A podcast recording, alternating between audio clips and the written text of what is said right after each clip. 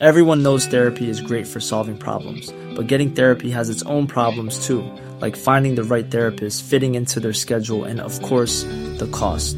Well, BetterHelp can solve those problems. It's totally online and built around your schedule. It's surprisingly affordable too. Connect with a credentialed therapist by phone, video, or online chat, all from the comfort of your home.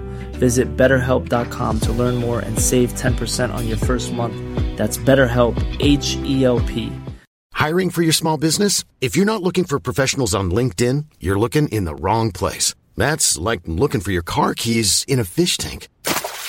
LinkedIn helps you hire professionals you can't find anywhere else, even those who aren't actively searching for a new job but might be open to the perfect role. In a given month, over 70% of LinkedIn users don't even visit other leading job sites. So start looking in the right place. With LinkedIn, you can hire professionals like a professional. Post your free job on linkedin.com slash people today.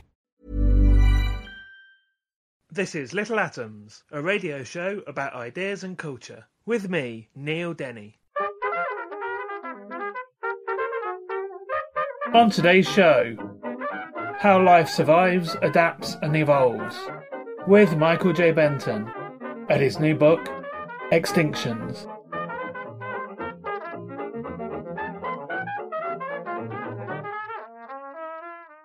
Michael J. Benton is Professor of Vertebrate Paleontology and head of the world leading paleontology research group at the University of Bristol.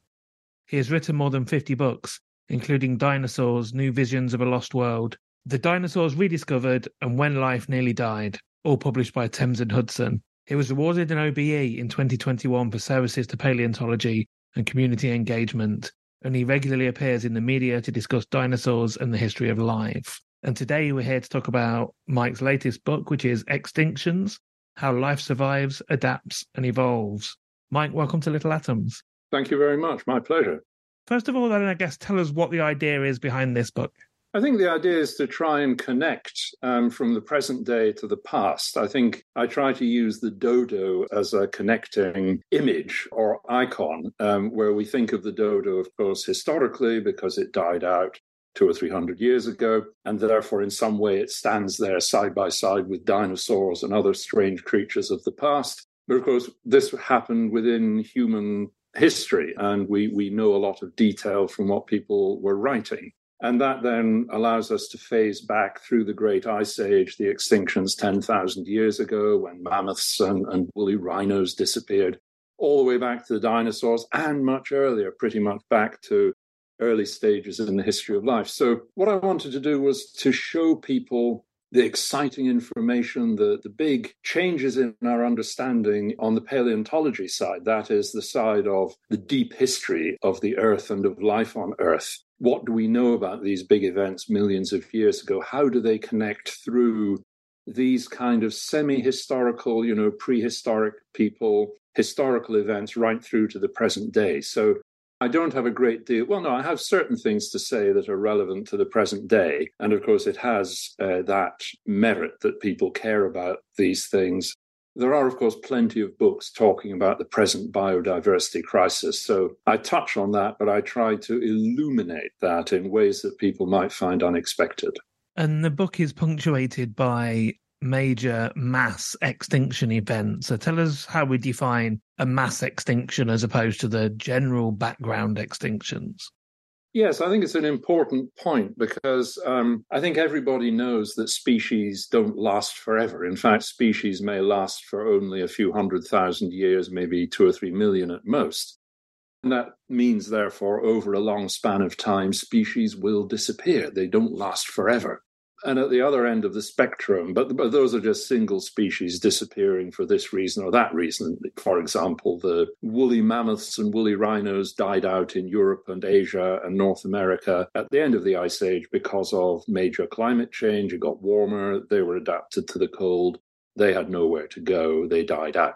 But in, in effect, that was just five or six species, not an enormous thing. A mass extinction is, is something we have not experienced but many people argue, and I think I, I would agree um, within the, the definitions, that we are going through a mass extinction at the moment.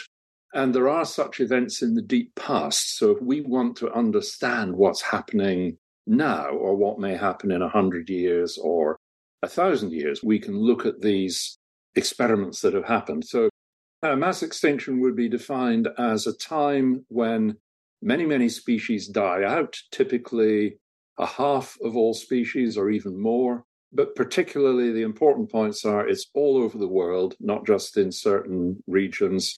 And it's all kinds of plants and animals. It's not just one group, like, for example, the woolly mammals at the end of the Ice Age, because although that was pretty grim for them, uh, lots of other plants and animals sailed through that uh, end of the Ice Age perfectly well. So, the mass extinction that everybody has heard about at the end of the Cretaceous, dinosaurs died out. That was pretty amazing. If you'd been around at the time, one minute the dinosaurs are there, next they're gone, just a pile of carcasses. But it wasn't just the dinosaurs. If it had just been the dinosaurs, that would not be classified as a mass extinction, but also in the oceans, the ammonites and belemnites and various fish groups and the marine reptiles like plesiosaurs disappeared and various plant groups. And so, in other words, it was quite a wide sweeping event and happened worldwide. Therefore, that's why we call it a mass extinction. And you hinted uh, at this a little in that answer, but and it seems like a really counterintuitive thing to say, but is it always a bad thing that there is extinction? That's one of the themes of the book is to remind ourselves that actually mass extinction sometimes cleared the decks now, that's a funny way of looking at it because, of course, we're looking backwards in time, whereas, of course, evolution moves forwards in time. And of course, none of these events is predictable. Nobody would have known, oh, this thing is happening, therefore we should do this or that to defend ourselves. Looking back, we can see that, as is well known, the disappearance of the dinosaurs was good for mammals and it's well accepted, I think, it's pretty well demonstrated that the mammals, which were already around, they were on the earth with the dinosaurs, but because of the dinosaurs, they were somehow constrained or held down. When the dinosaurs disappear, they kind of explode all over the place and take over many of the ecological roles that the dinosaurs had had. It was also good for flowering plants and for various groups of birds and insects and lizards, and lots of other creatures took off. And so we can um, look back at the extinction events as punctuating steps along the way to the development of the modern type of ecosystem that we're used to. And so there's that sort of positivity, I suppose, for the survivors. Um, but it's and it's something we can think about. But we have to be careful if we take that as a purely optimistic message for the present day, we do need to think about timescales. It was always supposed that before the um, the Cambrian epoch, the pre-Cambrian times, that there wasn't complex animals, and then relatively recently, somebody found some. So tell us at yeah. the beginning of the book, you talk about something called the Ediacaran animals. So yes. what are they? What were they like, and who found them? So this this was the the beginning, and, and this is part of recent research, or, or effectively the last fifty or sixty years. Um, when Charles Darwin wrote about the knowledge of the fossil record in 1859, he and he was a great paleontologist as well as everything else. He knew what was going on. The time before the Cambrian was called the Precambrian. Great imagination we have. And that was an enormous span of time because the Cambrian begins about 530 million years ago. And yet before that, the Earth originated something like four, five, six, seven million years ago, so 4,000 million years ago. And so four fifths of the history of the Earth is encompassed in the Precambrian. And to Darwin and others, and really up until the 1950s, it was just a time of nothing. People kind of knew very little about fossils from that time. People had reported odds and ends, but because they were highly simple, you'd expect them to be simple anyway, because these are sort of precursors of bacteria and algae and rather simple organisms. Ironically, of course, that makes them controversial because a simple fossil to one person is a, a bit of rubbish to another person. Um, and so it's not it's not like a skeleton of a of a fish or, or or a dinosaur where nobody argues. Yes, yes, you've got a fish, you've got a dinosaur. When you've got these Precambrian creatures, a lot of people argue. So the Ediacarans were found uh, in the 1940s and 50s, and at first people didn't believe them. They thought, oh, you've got the age wrong. You know, these things can't be Precambrian because, sort of by definition, you don't find stuff in the Precambrian, and they did. And so the story of the last 60 or 70 years has been massive increase in knowledge of what was going on, not just the, the organisms, but also um, the environments and, and the development of oxygen in the atmosphere and all kinds of other amazing stuff. And so there were these Ediacaran things living maybe 600 million years ago, well before the beginning of the Cambrian. And uh, they were weird. And there's been a lot of debate about what are they. So let me describe what one of them looks like Charnia. It was named first from Charnwood Forest uh, near Leicester. And it was indeed one of the first of the Ediacarans to be named. It's a strange thing that looks superficially like a fern, but then when it's reconstructed, when the fossils are properly scanned and imaged, you realize it's, it's more like a blow up fern. In other words, it's not flat with branching narrow structures. It, it's sort of filled with fluid. If you could imagine a sort of child's fern made out of plastic, and as I say, you blow it up, and there it is wobbling about underwater, full of liquid, not full of air when it was living but it branches in a kind of regular way. And people have studied the branching to try and understand how they grow because there are baby ones and adult ones. And it's a single frond, it's maybe uh, the size of your hand, attached to the ocean floor by a stalk, just like your wrist. And there it is, sits on the floor of the ocean, waving around in the current. But this rather duvet like structure, that's what they are. They're like, they're sort of like stuffed duvets at one minute you think, oh, is it some sort of fern? Well, no, it's not. It's an animal of some sort. Well, is it related to some sort of modern sea pen or one of these obscure little things that lives on the bottom of the ocean? And it's even been suggested, and I think most people accept, that a lot of them were just a unique flourishing of weird little animals that were somehow constructed on a sort of blow up pneumatic type of structure, like a, an old fashioned pump up rubber air mattress. And some of them were also disc shaped, and some of them were more sausage shaped and they almost look as if they've got limbs, but they don't really have limbs. Some were fixed, some could somehow creep about, others maybe rolled about. It's not very clear. And then they did disappear. So, somewhere at the end of the Precambrian, there was the first mass extinction that we can document. And yet it's a bit it's a bit intangible. You know, you try to get your hands on it. And it's difficult because the rocks are so ancient. It's very difficult to date them. And the fossils, these Ediacarans, which are found in England, they're also found in Australia. That's where the Ediacara Mountains are. They're found in Russia. They're found in Canada, all over the world.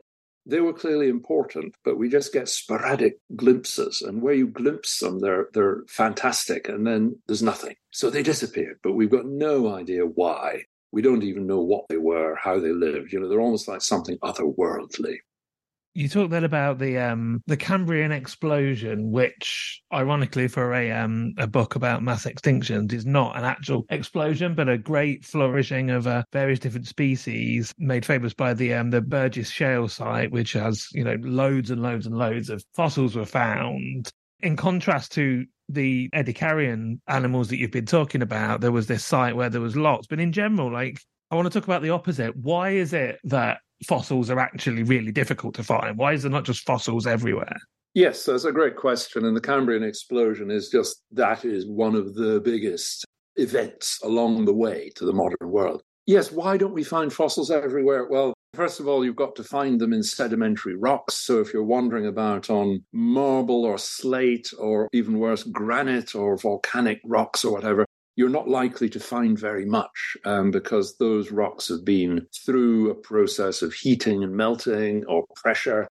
And so nothing can be preserved. But even within sedimentary rocks like limestones and sandstone, if they're deposited in certain conditions, like sandstones in a desert, you're probably not going to find much in them. If you think of even the modern um, Sahara Desert, you wander about, and uh, there's massive volumes of sand, of course, moving around all the time. Not much life. If you look closely, of course, it's great. You know, you see insects wandering about at night and so on. All that could eventually turn into rock, and there wouldn't be much in it. And even if there were creatures preserved, they're probably going to be oxidized away very quickly because unless there's some uh, hard tissues like like a shell or a skeleton, and unless the uh, conditions of um, deposition are correct, there's maybe not much going to survive. But then we get very excited about localities like the Burgess Shale in Canada or the equivalent, the Chengjiang uh, uh, faunas in China, because there we not only find fossils, we find lots of fossils. So both localities are producing millions of fossils. And sometimes on multiple levels. So it's not necessarily you're sampling just from one level, you're actually sampling through a span of time. And not only are there millions of fossils and, and very diverse, you know, representing hundreds of species, in both those cases, they're uh, exceptionally preserved, as are the Ediacarans. They have no skeleton as such. And likewise, the uh, many of the creatures in Burgess and Chengjiang do have skeletons. There are some early vertebrates that had a kind of rubbery skeleton there are lots of arthropods, you know, distant ancestors of trilobites and crabs and insects. And they have an external, crunchy sort of skeleton, just like they do today, made out of calcite. So they're preserved, but also you get all the legs and the guts and the eyes and the nerves. And so, wow, no wonder we get excited and particularly the Chengjiang, because that's older than the Burgess Shale, and it really is in the midst of the Cambrian explosion. So the Cambrian explosion began more or less at the beginning of the Cambrian, 530 or so million years ago, after the extinction of the Ediacarans. So minimally, there was some sort of release, but I think life in the Cambrian got so much more diverse than it had been before. And it's really important because people track all the modern groups of animals back to that time. So if you are interested in the origins of anything, you know, from sponges, corals, worms, arthropods, and vertebrates, our own group, they all track back to this amazing time of diversification when lots of these groups got skeletons of one sort or another. We got our internal skeleton, which is made of calcium phosphate. Lots of other groups like brachiopods and mollusks and uh, arthropods got skeletons made of calcite, that's calcium carbonate. In both cases, the minerals are extracted from the water and the animal builds the skeleton. And thank goodness they are the things that are preserved. But people get exceptionally excited about these Cambrian sites because, in addition, as I mentioned, the soft tissues are there. And if you're interested in the evolution of function, how bodies work, the, the bilateral symmetry of lots of bodies, the way the nervous system works, the brain, the senses, how did these creatures see the world? We can even do experiments. You've got eyes. You can look inside those eyes of these 500 million year old creatures and see the rods and cones and the structures within the eye and reconstruct how they saw. And you can compare that with genomic analysis based on living uh, relatives, which can tell you which genes uh, generate the code for different aspects of vision or different aspects of feeding or locomotion. And so now all of these disciplines are being woven together with the paleontology to give us a very rich picture of um, the origination of different animal groups at that time. Hiring for your small business? If you're not looking for professionals on LinkedIn, you're looking in the wrong place. That's like looking for your car keys in a fish tank. LinkedIn helps you hire professionals you can't find anywhere else, even those who aren't actively searching for a new job but might be open to the perfect role. In a given month, over 70% of LinkedIn users don't even visit other leading job sites. So start looking in the right place. With LinkedIn, you can hire professionals like a professional. Post your free job on linkedin.com slash people today. There's never been a faster or easier way to start your weight loss journey than with PlushCare. PlushCare accepts most insurance plans and gives you online access to board-certified physicians who can prescribe FDA-approved weight loss medications like Wegovy and Zepbound for those who qualify Take charge of your health and speak with a board certified physician about a weight loss plan that's right for you. Get started today at plushcare.com slash weight loss. That's plushcare.com slash weight loss. Plushcare.com slash weight loss. Everyone knows therapy is great for solving problems, but getting therapy has its own problems too, like finding the right therapist, fitting into their schedule, and of course, the cost. Well, BetterHelp can solve those problems. It's totally online and built around your schedule. It's surprisingly affordable too. Connect with a credentialed therapist by phone, video, or online chat, all from the comfort of your home. Visit betterhelp.com to learn more and save 10% on your first month. That's BetterHelp, H E L P.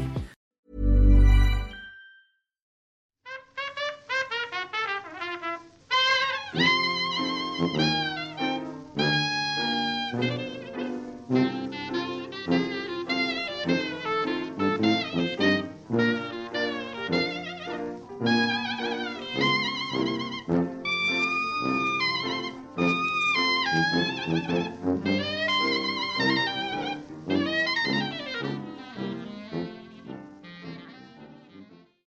listening to Little Atoms. I'm talking to Michael J. Benton. We're talking about his new book, Extinctions How Life Survives, Adapts, and Evolves.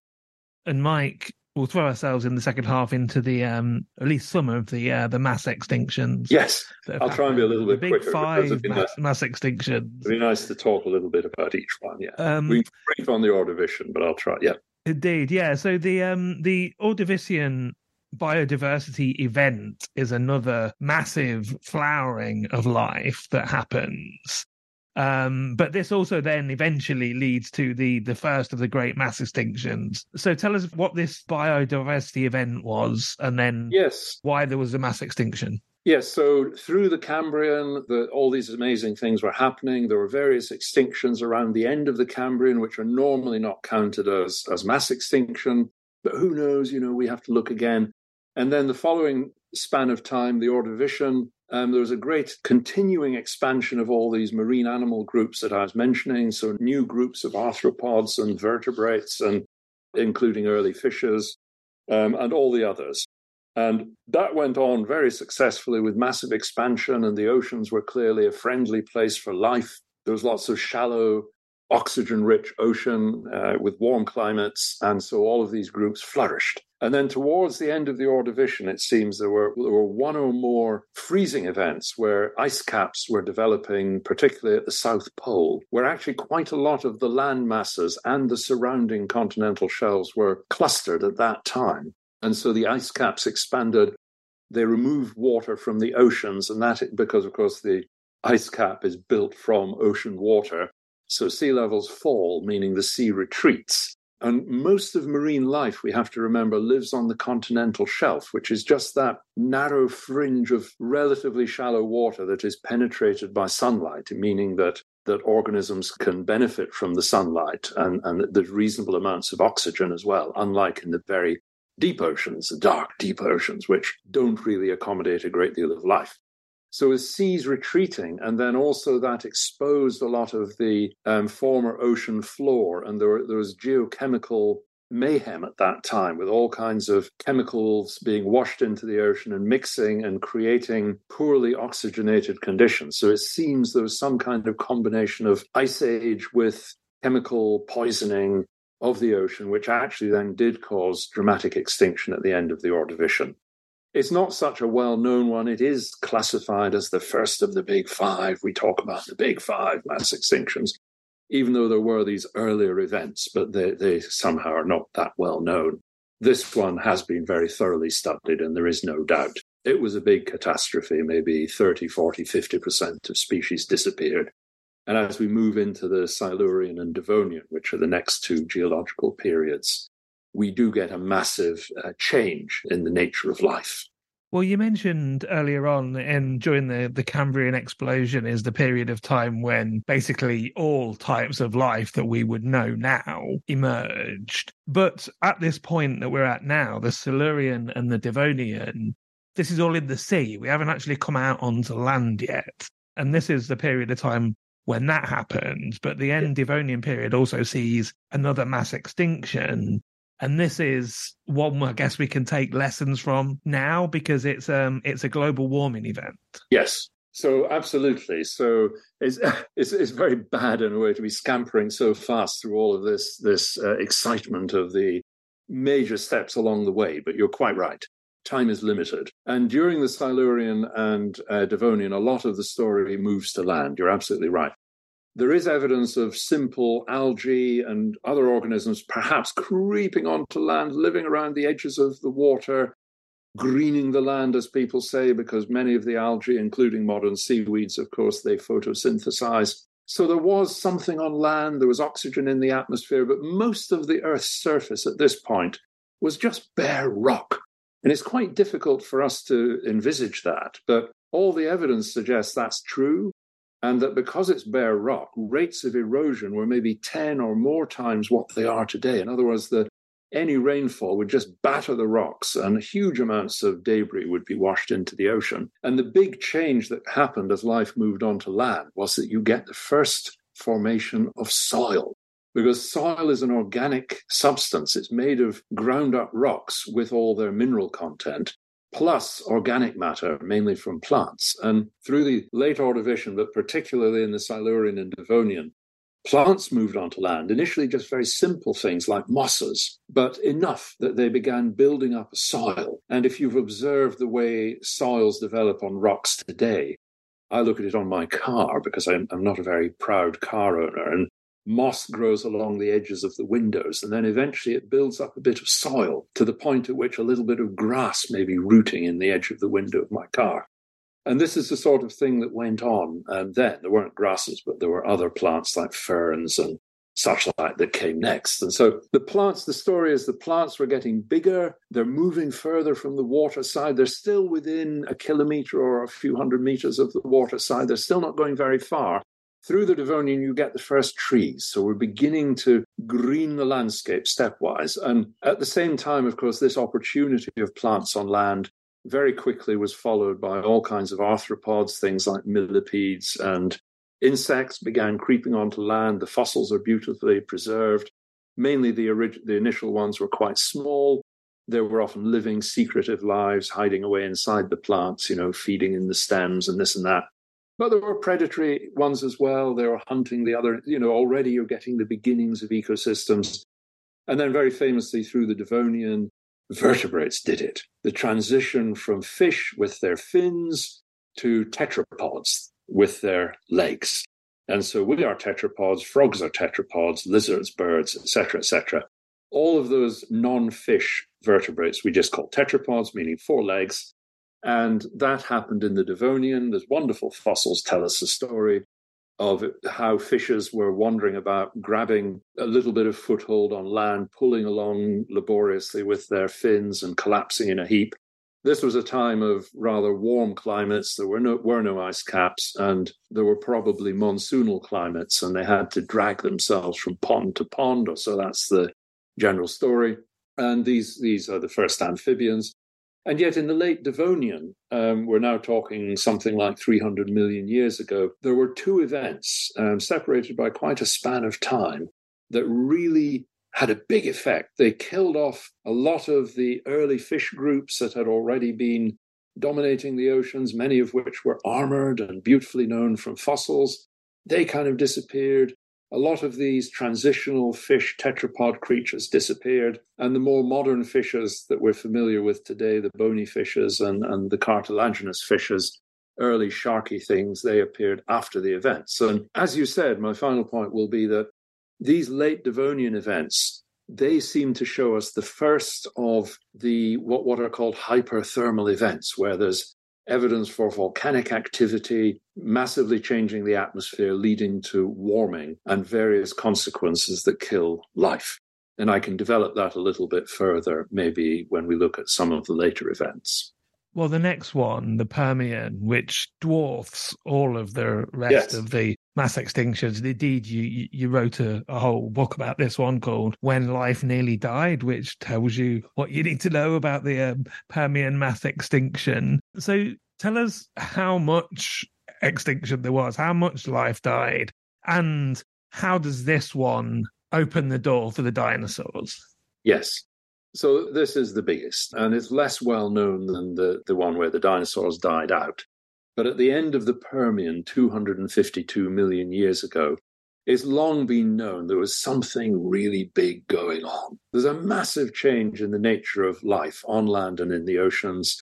Um, and this is the beginning of modern types of organisms. So, for those who know their fossils, things like trilobites and lots of the brachiopods and lots of crinoids, the sea lilies, and numerous other and, and uh, various um, heavily scaled fishes and others disappear, and different sort of somewhat lumbering, sprawling reptiles on land also disappear. And this opens the way for recovery of life, and many much of which is of the modern type. But what's been exciting is two things, I guess. Number one is the scale of it. That's been much measured and debated. And when people many years ago suggested that this was killing off more than 90% of species, this is worth just pausing a moment. More than 90%, maybe 95%. That means that only one in 20 of species actually survive. And that is by far the biggest of all the events. You know, it, it's kind of 10 times more serious than any of the others. And only 5% survival is so small, it's close to life disappearing completely. So that's been a big debate issue, but where people have had good data, it's confirmed itself time and again. And in this case, particularly new studies in China have really changed our view because in South China in particular, there are wonderful, wonderful marine sections and in North China terrestrial sections, which we didn't know about until you know until recent decades. And now there's enormous amount of work going on. That's one thing. And the other thing is what on earth caused it? And again, like the late Devonian events, it seems to have been, well, I think it's pretty much definitely accepted. It was all down to volcanic eruption. But that's not the key point. It's much more to do with the hyperthermal aspect. And what does that mean? High temperature. It's the products of the volcano, not the lava. The lava, of course, will affect life near to the, the volcano, but not worldwide. But the modification to the atmosphere is the key. And volcanoes today, all volcanoes, well, any kind of volcano, pours out a variety of greenhouse gases. It pours out carbon dioxide, methane, water vapor. And these, as many people know, can have a big influence on the atmosphere. They can lead to global warming. And that's where the hyperthermal comes in. That's what it means. It means high temperature. The second point is that the volcanoes not only generate these greenhouse gases, um, but they also generate acid rain because a lot of those gases and some other ones mixing with rainwater produce acid essentially, and particularly sulfuric acid. And this is what modern volcanoes do. But of course, we know also modern coal burning factories do the same. They're burning sulfurous coal, and the sulfur and other components go into the atmosphere, mix with water, form acid. And we know very well what acid rain does. And I think the key to the hyperthermal is that it happens on all different scales. So, depending on the size of the producer, in this case, a volcano, but it could equally be an, a factory.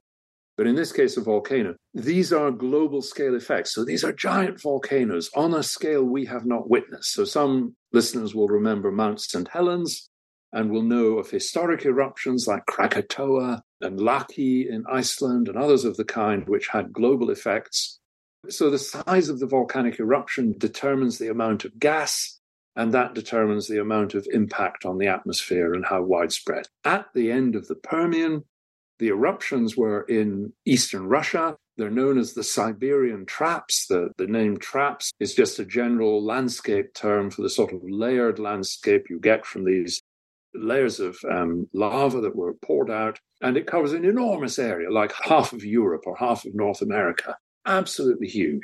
And the volumes must have been gigantic. And the amounts of gas coming out is, is just unimaginable. And the measured impact on temperature was that temperatures rose by 10 or 15 degrees. The present day, we're talking about like one or two degrees. 10 or 15 degrees, it's worth thinking how does this kill? In the tropics, let's assume that a normal air ocean temperature is maybe 25 or 30 degrees. If you add 10 or 15 degrees, you go up to 40 degrees. There are no plants or animals on land or in the ocean that are happy at a temperature of 40 degrees Celsius. That's like a very hot shower. You might give yourself a blast for a minute or two and jump out looking like a red lobster. You would not be happy residing in water at that temperature. You'd get boiled. And nothing likes it. And so what do they do? They don't instantly die. They move away and they move north and south till they find the correct temperature because that creates crowding. And remember that the bulk of biodiversity today and in the past is round the equator. That's where high biodiversity resides. And if it moves away, it crowds the temperate zones, and then those organisms are pushed away off the edges because there's no temperate zone anymore. And so, what we get after the end Permian event is a tropical dead zone and there's a lot of evidence in the fossil record for that. It essentially cleared out all of life from half the Earth, that half that spans around the equator. The last mass extinction, apart from obviously the one that we may be living through now, is the one that everybody has heard of. A meteorite hits off the Mexican coast, kills all the dinosaurs. And you talk in the book about places where we have found this in the um, in the rocks in the in the fossil records. But there's also another mass extinction that we didn't know about. So to finish this off quickly, can you tell us how we lose a mass extinction? Yes. This is one that happened in the Triassic 230 million years ago. It's called the Carnian pluvial episode. Pluvial means rainfall. How do you lose it? People had thought they'd found it. I sort of found fossil evidence. Others were finding evidence in the rocks of this massive rainfall. Somehow it's poo pooed at the time. We didn't push it. We only had evidence in Europe. So people were quite reasonably saying maybe this is just a local thing. But then, with the new work coming out of China, and people were looking at rocks of the same age in Canada and Argentina, they found, yeah, wow, there's something going on. And now it's all tying together. There, were, there was massive eruption in Western Canada, the same story as in the late Permian, hyperthermal.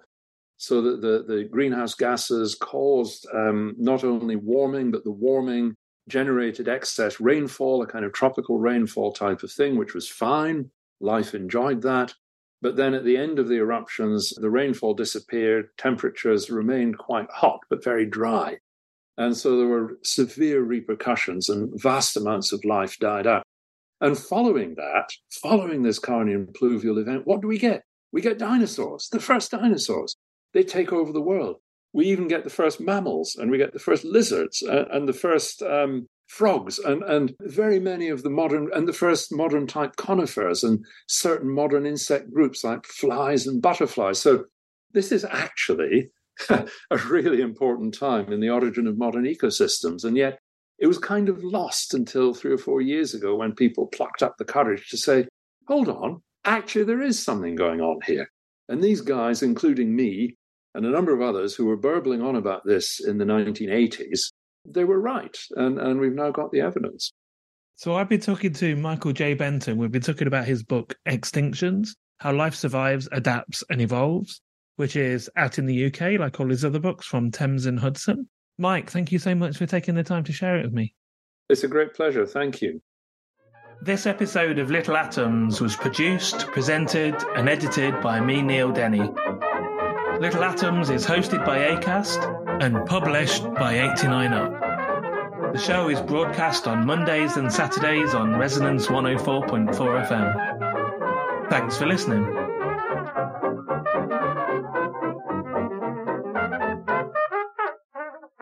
Hi,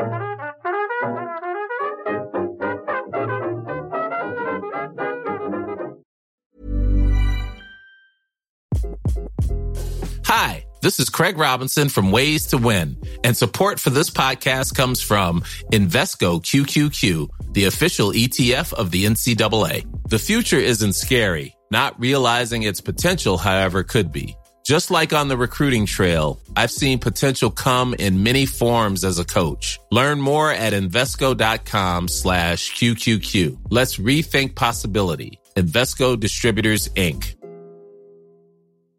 Planning for your next trip?